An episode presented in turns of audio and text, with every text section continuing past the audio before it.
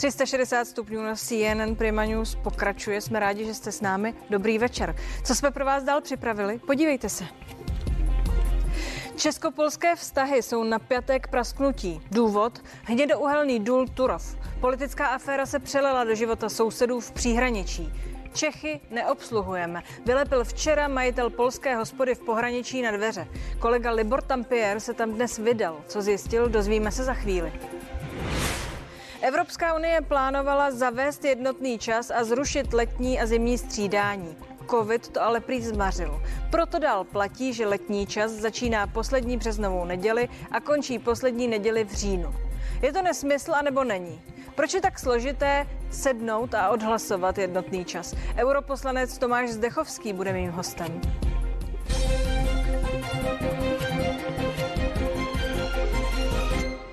Česko-polské vztahy jsou kvůli sporu o důl Turov na bodu mrazu. Podle polských médií proto zrušil premiér Moravěcky tento týden i cestu do Budapešti na demokratický summit. Chtěl se údajně vyhnout setkání s českým premiérem Andrejem Babišem. Titulky polských novin se shodují. Moravěcky nejede do Budapešti. Důvod bude tam Babiš. Nebo Češi nás podvedli. Vztahy obou zemí jsou nejhorší od roku 1918, kdy spolu vedli spor o město Těšín. Mně se tomu ani nechce věřit, protože samozřejmě to jednání není na úrovni premiéru, my jsme o tom nikdy nejednali, jednají experti. Polská vláda uh, si trošku uh, zvykla na takový obranný mechanismus, když na ně někdo útočí, uh, že se ukryjou v, v, takovém, v takovém krytě a z toho krytu začnou opětovat palbu. Polská média Česko nešetří, píší o tom, jak Češi vrazili Polákům nůž do zad. Narážejí na fakt, že vláda Andreje Babiše těsně před podpisem dohody o Turovu na konci letošního jara couvla. Češi hráli špinavou hru, podvedli nás. Rozhodli se, že mohou dělat cokoliv, že jsme v situaci, kdy máme zbraň u hlavy. Chybu neudělal polský premiér, ale Češi nám dali podpásovku. Soudní dvůr Evropské unie uvalil na Polsko pokutu půl milionu eur denně za neuposlechnutí příkazu okamžitě přerušit těžbu v dole Turou. Těží se dál. Polska nemůže pozvolit na to. Polsko nemůže připustit, aby jakýkoliv akt, včetně evropského, narušil energetickou bezpečnost a bezpečnost celého regionu. Ogólnějšího. Vztahy mezi obyčejnými lidmi ale zdá se neutrpí. Já mám s nimi dobrý vztahy, já jsem tady od roku 60. My nikdy s vámi, s Čechami Nikdy jsme s Čechy neměli problémy a teď to bude tragédie. Tragedia to. Úřady jsou v Praze a ve Varšavě. My se nechceme hádat. Nicméně polská diplomacie jde ještě dál. Zaznívají návrhy na úplné zmrazení jednání Vyšegrádské skupiny V4. Patrik Kaiser, CNN Prima News. No a k napětí se dnes vyjádřil i český ministr životního prostředí Richard Brabec. Se svým polským protějškem Michalem Kurtykou se plánuje setkat v pondělí. Protože se objevují v některých polských médiích eh, skutečně nepravdivé informace o tom, jaké jsou motivace české strany na toto jednání, tak chci říct s plnou vážností, že jsme nikdy neměli zájem, ani bychom nemohli nejenom právně, ale i věcně, abychom mluvili polské straně do Luturov, do, eh, do toho, jaký bude mít Polsko energetický mix. O názor na situaci jsme požádali také Jana Sechtera, který byl v letech 2008 až 2013 velvyslancem České republiky v Polsku a naše vzájemné vztahy dobře zná. Ty vztahy s Polskem jsou vynikající a na hranicích našich dvou zemí jsme zažili mnohokrát i za mé éry nejrůznější problémy, které bylo potřeba řešit a je škoda, že to vyeskalovalo až na tuto úroveň. Možná, že naopak, ale tohle je moment, kdy si polská strana a česká strana uvědomují, že musíme dojít jako sousedé k závěru, že k tomu žádnou třetí další stranu nemůžeme potřebovat, protože tam jsou na jedné straně naše obce, které vyžadují nějaké kompenzace a potřebují vyřešit podzemní vody a na druhé straně je oprávněný zájem ta elektrárna je tam desítky let, vyrábí asi, já nevím, 5% elektrického proudu a z mé doby si vzpomínám, že se řešil světelný smog do Krkonoš a do Jizerských hor, protože tam začala elektrárna pěstovat masivně rajčata. Také se to vyřešilo, všechno jde vyřešit. No a ještě jiný pohled na stejnou věc. Čechy neobsluhujeme. Tenhle vzkaz vysí na dveřích jedné z restaurací v polské Bogitiny, ve městě, kde žije většina horníků z dolu Turov. Obrázek krtečka s lopatou v ruce a helmou na hlavě a k tomu jasný vzkaz Čechům. Tady nejste vítáni. Vcházíme dovnitř. Servírce se ale zapnutá kamera nelíbí. K nápisu na dveřích se vyjadřovat nechce. Čechy neobsluhujete? E, já tylko pracuję, proszę pana. Aha. A majitel? E, ten... Nemám. Kontakt na majitele, který podle polských médií současně pracuje v dole Turov jako řidič, jsme nezískali. Sám jsem se ale přesvědčil, že nápis na dveřích je myšlený vážně. Když jsem se dovnitř vrátil bez kamery a požádal o pivo, odpověď zněla, máte na dveřích cedulku. Čechy neobsluhujeme. Nápis je symbolem vzteku i pocitu bezmoci obyvatel hornického městečka. Většina námi oslovených kolem jdoucích to ale považuje za zbytečné gesto. Do hospůdky na zdejším sídlišti s největší pravděpodobností žádný Čech nikdy nezabloudí. Špatně, dla mě to je špatně. Podle mě je to špatně, to je nesmysl. To není vina obyčejných lidí, ale vlády. Za to můžou ty nahoře. Ti, co na tak Sami sobě vinní. Sami si za to můžete. To je kvůli dolu. Chodí o kopalně. Nelíbí se mi taková situace, ale nikdo není bez viny. Nie jest bez winy.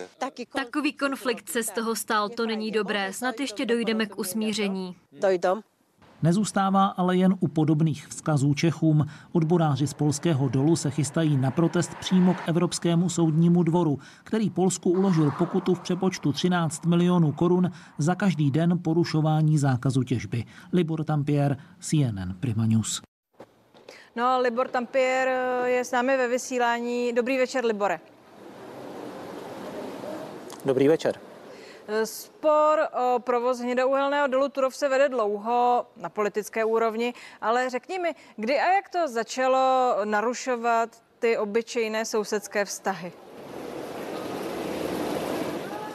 Já myslím, že to bylo poměrně nedávno, protože ten zlomový moment asi nastal eh, na přelomu leto, eh, loňského letošního roku, kdy eh, Česko poměrně razantně do toho sporu vstoupilo tím, že podalo žalobu k Evropskému soudnímu dvoru a součástí té žaloby byl i požadavek na pozastavení těžby do doby, než soud rozhodne. A to je situace, na kterou polští horníci vůbec nebyli připraveni, protože Oni vlastně byli po celou tu dobu, kdy se eh, o tom sporu mluvilo, eh, ujišťovaní, že eh, polská vláda a především jejich zaměstnavatel, tedy jim tvrdil, že, že všechno se to z Čechy nějak dohodne, že se to nějak skoulí a ono se to, ono se to neskoulelo. Skutečně tedy najednou začali cítit to ohrožení, že ten důl může ze dne na den zavřít. Pak se to ještě zesílilo v květnu, kdy skutečně Evropský soudní dvůr eh, vydal to nařízení k pozastavení těžby. No a eh, ta pokuta eh, v těch posledních dnech tato ještě víc zesílila. No celé to vyeskalovalo až k takovým excesům, jako ten, o kterém jsem natáčel, to znamená ten nápis Čechy neobsluhujeme, anebo třeba i k blokádám hranic, i ty jsme tady už zažili. Tam je asi důležité si uvědomit, že ten region Eh, polský je vlastně vyro, eh, velmi navázaný na tu eh, elektrárnu a důl. Elektrárna a důl to, je, to jsou vlastně spojené nádoby, důl krmí elektrárnu, jedno bez druhé by nemohlo existovat. A, a i když tam pracuje zhruba 3,5 tisíce lidí pro obě ty instituce, tak další tisíce lidí jsou na to navázané, pracují ve firmách, které poskytují služby dolů nebo elektrárně a samozřejmě Eh, jsou tam i eh, lidé ve službách, kteří eh, žijí z toho, že lidé tam mají stálý příjem. Takže no, to se chci je to zeptat, Libore, kolika lidí, lidí ve skutečnosti se to týká? Jsou tam tisíce lidí zaměstnaných důl, elektrárna a těch službách kolem. U nás na naší straně zase jsou lidé, kteří se obávají o zdroj pitné vody. Kolika lidí se tahle politická aféra řešená na vysoké úrovni týká tam v tom pohraničí? No určitě to jsou eh, desetitisíce lidí, jak už jsem říkal, jsou to tisíce lidí na polské straně, kteří se bojí o práci, bojí se o eh, příjem. A na druhé straně jsou eh, lidé, kteří žijí podél hranice, je to především ten region Hrádecka, ale zároveň i, i Frýdlandská a těmto lidem skutečně hrozí, že o vodu Eh, přijdou v nějakém eh, čase. Eh, podle expertů je to prakticky jisté, jen nikdo neví, kdy a do jaké míry to bude. Libore, ty celou tu kauzu bedlivě sleduješ, nevím přesně, jak dlouho. Říkáš, že si mysleli horníci na té polské straně, že to nějak ty vlády spolu skoulí. Napadá tě, napadlo tebe, že to může dospět až, až sem?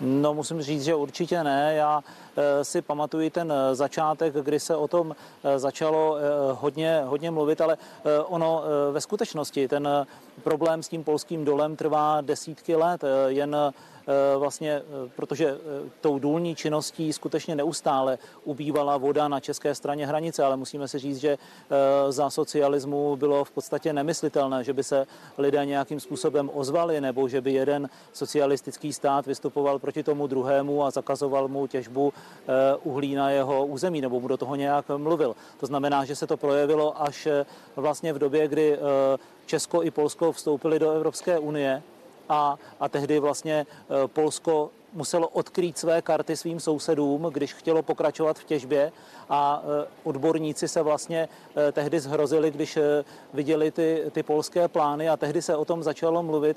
Nicméně, že by to došlo až do té fáze, kdy hrozí opravdu jako diplomatický střed mezi oběma zeměmi, tak to by si asi pomyslel málo kdo. Předpokládám, že i ti, kteří nesledovali politiku, teď už ji bedlivě sledují, předpokládám taky, že premiér Mateusz Moravěcky, který nepřicestoval na demo demografický summit do Budapešti, protože tam měl být údajně náš premiér, eh, je vnímán teď eh, pro řadu lidí v té oblasti jako hrdina.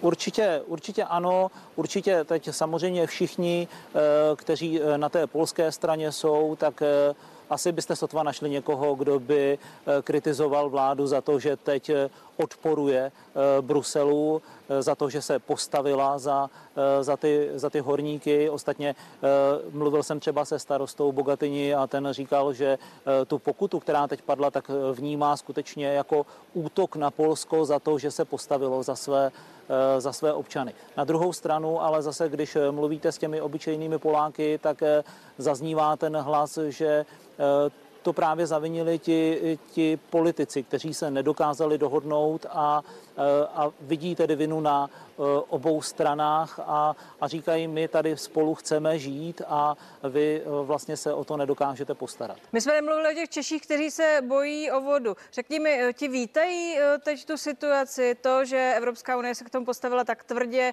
že v pondělí rozhodla o pokutě 12,4 miliony denně pro Polsko, pokud bude dál v těžbě pokračovat. Mají ti lidé pocit úlevy, věří tomu, že to tak dopadne, anebo je tam zkrátka jen napětí? Já myslím, že bych tomu řekl skepse. Eh, sice eh, na jedné straně ti lidé pochopitelně jsou rádi, že se něco děje, že Polsko nějakým způsobem má proti sobě protivníka, kterého už nemůže ignorovat, protože opravdu lidé po celou dobu cítili, že ten přístup Polska k řešení té kauzy je velmi arrogantní, že skutečně si dělají Poláci, co chtějí. Nicméně ten pocit v těch lidech asi eh, přetrvává dál a já, když jsem hovořil s lidmi, kteří žijí podél hranice, tak eh, eh, oni vlastně opakují stále to samé. Poláci si udělají, co chtějí, oni si to, oni si to zařídí. V podstatě si myslím, že čeští občané teď eh, čekají hlavně na to, co udělají čeští politici. A teď nemyslím to, jakým způsobem se dohodnou s Poláky na nějakých kompenzacích, ale eh, čeští lidé tam kolem eh, té hranice očekávají, že co nejdřív někdo Eh, zařídí to, aby k ním vedl nový vodovod, tak aby eh, v podstatě až nastane ta situace, že eh, opravdu tu vodu začnou ztrácet razantně, tak aby se jenom přehodila výhybka a prostě začala téct voda od někud jinut. A na to je, myslím, hodně málo času, protože se bavíme o investici, která může dosáhnout i řádu miliard korun a něco takového naprojektovat, vysoutěžit, postavit a tak dále, tak to může trvat několik let a jak už jsem říkal, nikdo neví, kdy eh, vlastně se ta voda začne ztrácet eh, v tom obrovském měřítku, jak předpovídají experti. Libore, moc ti děkuji, že se s námi byla. Přeji ti pěkný víkend. Díky.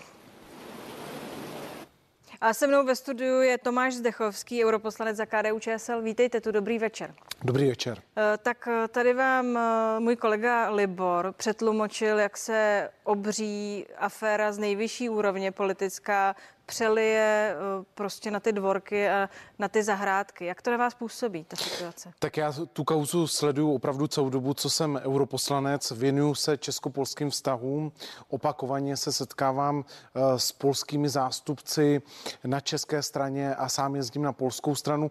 Ty vztahy za posledních sedm let opravdu byly jedny z nejlepších v historii. I na tom zmiňovaném Těšínsku vlastně ty vztahy eh, Poláků a Čechů jsou eh, výborné. Ale eh, tahle ta kauza prostě je a váš kolega to popsal naprosto pregnantně o aroganci polské strany, která samozřejmě říkala, že to nějakým způsobem vyřeší. Eh, premiéři Moravěcký a Babiš se sešli.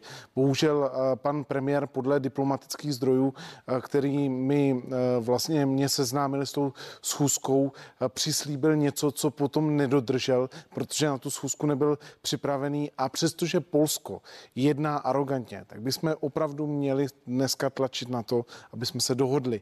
Ty, ty lidi nechtějí nic víc, ty chtějí jenom vodu a to bylo tady přesně popsaný. No, chtějí být vyhlídky eh, a ty zřejmě nemají a jsou skeptičtí. Vy trošku taky opakujete, že Polsko se chová arrogantně. Můžete mi jako europoslanec vysvětlit situaci, kdy se unijní soud rozhodne, že zakáže pozastaví těžbu Turov.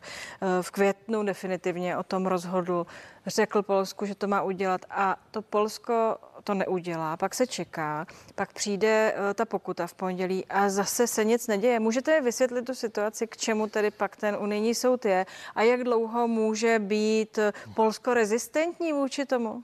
No, ono nic se neděje. Kdyby se nic nedělo, tak Polsko si nepředvolá eh, včera velvyslance Neseřového na tři doby, neřekne mu, že ty vztahy se tak vyhrotilo.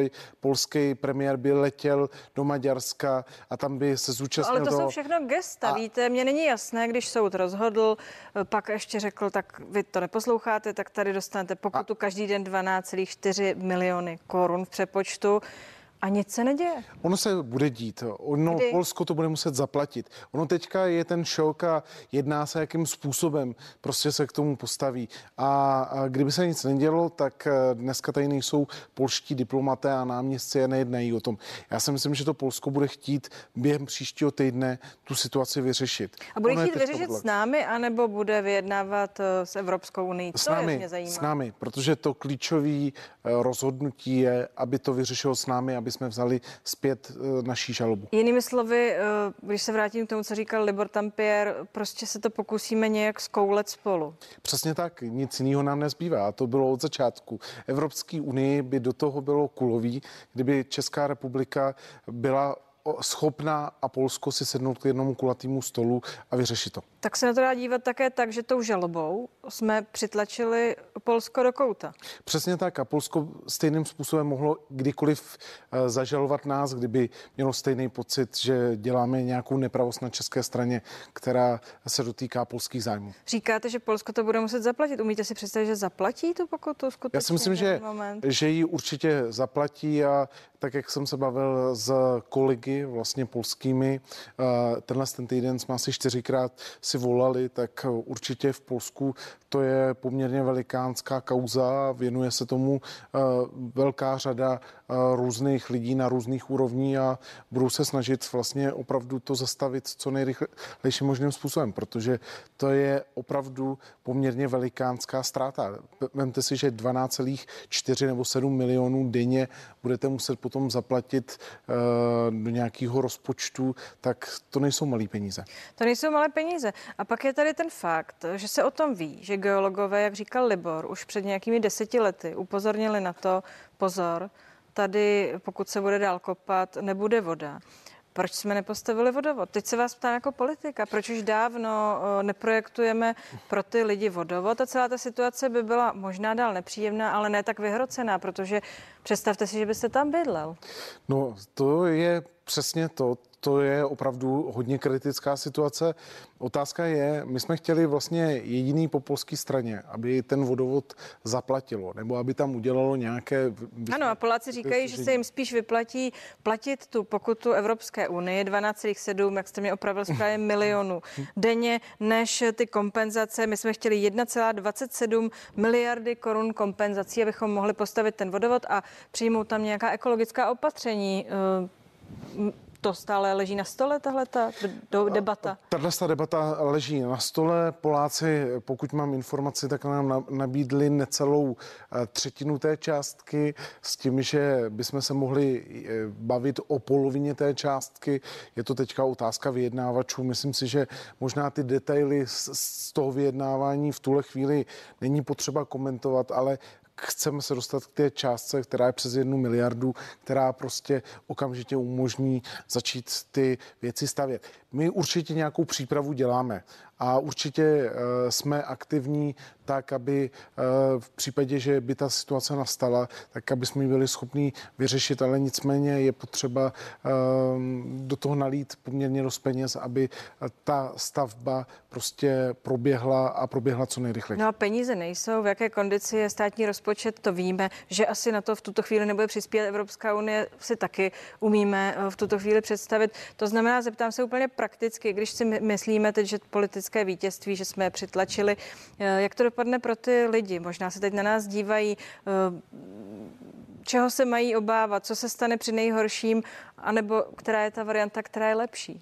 Tak nejhorší by bylo se nedomluvit, ale já věřím, že se domluvíme. Já opravdu říkám, uh, sleduju tu situaci sedm let a poslední dva měsíce byla největší snaha se z polské strany domluvit. Předtím ta snaha nebyla žádná. Jak už jsme tady několikrát zmiňovali, tak Polsko se chovalo poměrně dost agresivně a arrogantně v této otázce a vlastně vůbec si nepřipouštělo, že by s námi měli nějak významným způsobem se bavit o rozšíření. Tak já se zeptám ještě praktičtěji, jak to zkoulíme? Myslíte si, že Poláci pozastaví tu těžbu a nebudou nám dál tím odvádět ty podzemní vody, a nebo že postavíme vodovod? Já si myslím, že se domluvíme na tom, že Polsko se bude podílet na stavbě toho vodovodu, nebo po případě tam udělá tu zeď, kterou jsme chtěli, vlastně, která by zabránila úniku té vody z českého území na polskou stranu.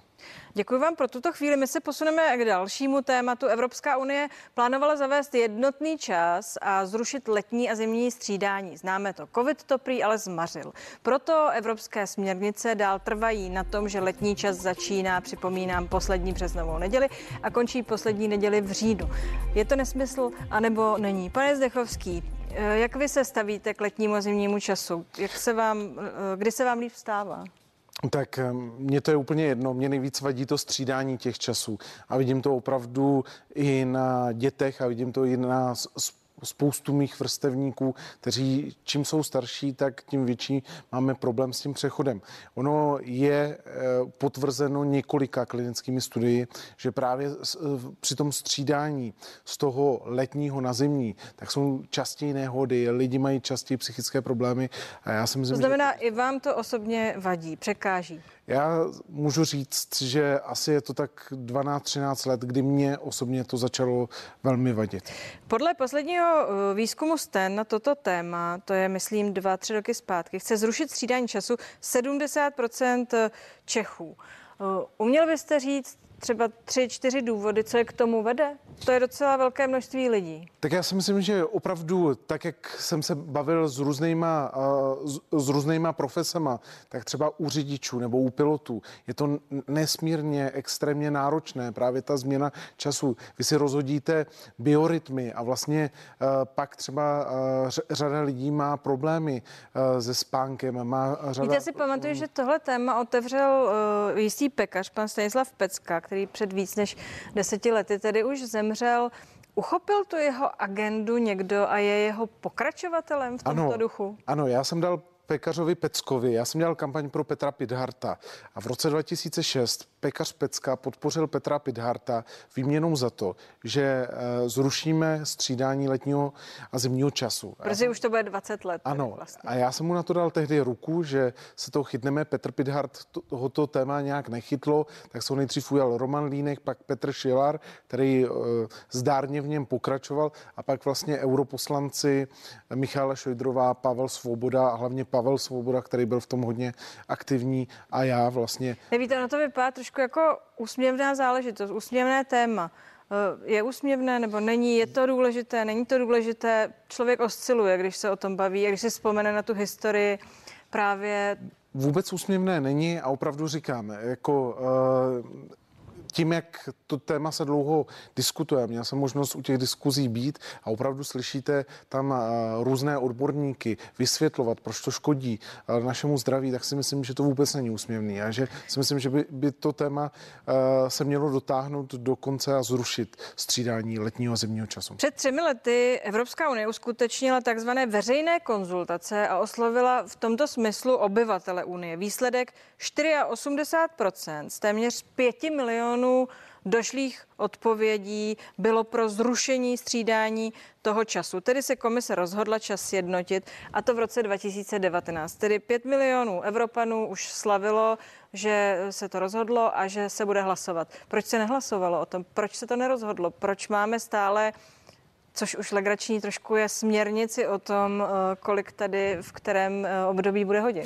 No já bych řekl, že ono to nebylo vůbec spojený s covidem, ono to bylo spojený s rakouským předsednictvím, kdy vlastně oni se nedomluvili na tom, který čas to bude. Co je ta, nedomluvili se zda letní nebo zimní, volit. A jaké tak. jsou ty argumenty mezi No, byly argumenty pro jeden nebo pro druhý a myslím, že pět států eh, bylo pro zimní a zbytek byly pro letní 22. Mě by velmi zajímaly ty argumenty, proč někdo pro zimní někdo pro letní, vy je znáte? Je to právě tím rozdělením geografickým eh, sever, jih, kde je tma, východ, kde západ, je světlo, jak to je. A tam byla argumentace toho, že třeba v létě chtějí lidé díl posedět nebo v zimě, že eh, zase eh, chtějí mít světlo. Prostě a kvůli tomu jste se tady nesešli a nehlasovali, protože ano. se to nepředjednalo?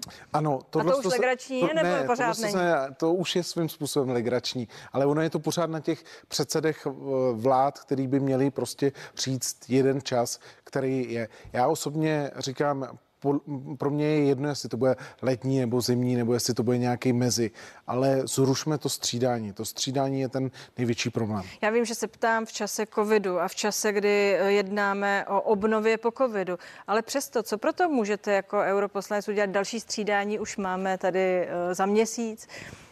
Je potřeba opravdu znovu to téma otevřít a znovu ho prostě projít uh, těma evropskými institucemi a ukázat uh, i politikům, kteří jsou v rozhodujících funkcích, že to téma je stále živý a že vlastně toho zrušení, které požaduje v České republice přes 70% lidí, v Evropě přes 80% lidí, opravdu dotáhneme do konce. Mimochodem, uh, to ve mně evokuje další otázku, jestli ty veřejné konzultace, ty různé ankety mezi Evropany, na základě kterých by pak se mělo hlasovat eh, podle vaší zkušenosti europoslance, vůbec jsou k něčemu, jestli někdo tomu věnuje pozornost. Tak eh, tady jste viděla, že se tomu věnovala poměrně velká pozornost, ale říkám, je potřeba, vždycky je potřeba mít silného politika, který to dotáhne. V současné době není na úrovni komisařů ani na úrovni předsedů vlád nebo předsednictví nikdo, kdo by to dotáhl. Připomínám, že předsednictví eh, přebíráme v roce 2020. Já si myslím, že to je i ten důvod, proč čekáme všichni na novou vládu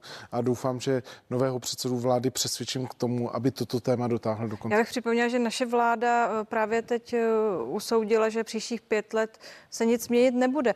Na jak eh, dlouhou trať je tohle běh podle vás? To se strašně špatně říká. Jako když vám dneska řeknu, že třeba to může být na tři roky a přijde opravdu vláda, kde bude premiér velmi slabý, tak eh, to téma klidně deset let se nemusí zvedat. To vždycky bude záležet od politika, který přijde a bouchne do stolu a řekne, od teďka chci, aby jsme tohle to téma prostě jednali a nezvedneme se do to, od toho stolu, dokud to nerozhodneme. Ten důvod, kdy se ten čas začal měnit někdy v roce 46, eh, byl čistě energetický, eh, kvůli tomu, kdy se bude svítit, jak budou fungovat elektrárny, teplárny. V 79. jsme to tady eh, přijali za své. Řekněte mi, co se stane v životě Evropana, tedy v momentě, kdy se za pět nebo těch deset let přistoupí k tomu, že budeme mít jednotný čas. Co se změní?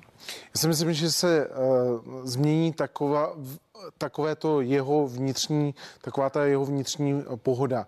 Já si myslím, že pro část lidí to bude úplně jedno, ale lidé, kteří dělají poměrně náročné profese a není jich málo, tak a kde se musí soustředit a kde ty problémy s koncentrací se opravdu vyskytují, tak se jim neskutečným způsobem uleví. Pane Zdechovský, díky, že jste tu byl. Vypadalo to možná nedůležitě, ale vysvětlil jste mi, že to důležité je. Díky moc. Také děkuji za pozvání. Mějte se hezky. To je tento týden z 360 stupňů vše. Nenechte si ujít zprávy a my se budeme těšit s Michalem Půrem zase v pondělí na viděnou.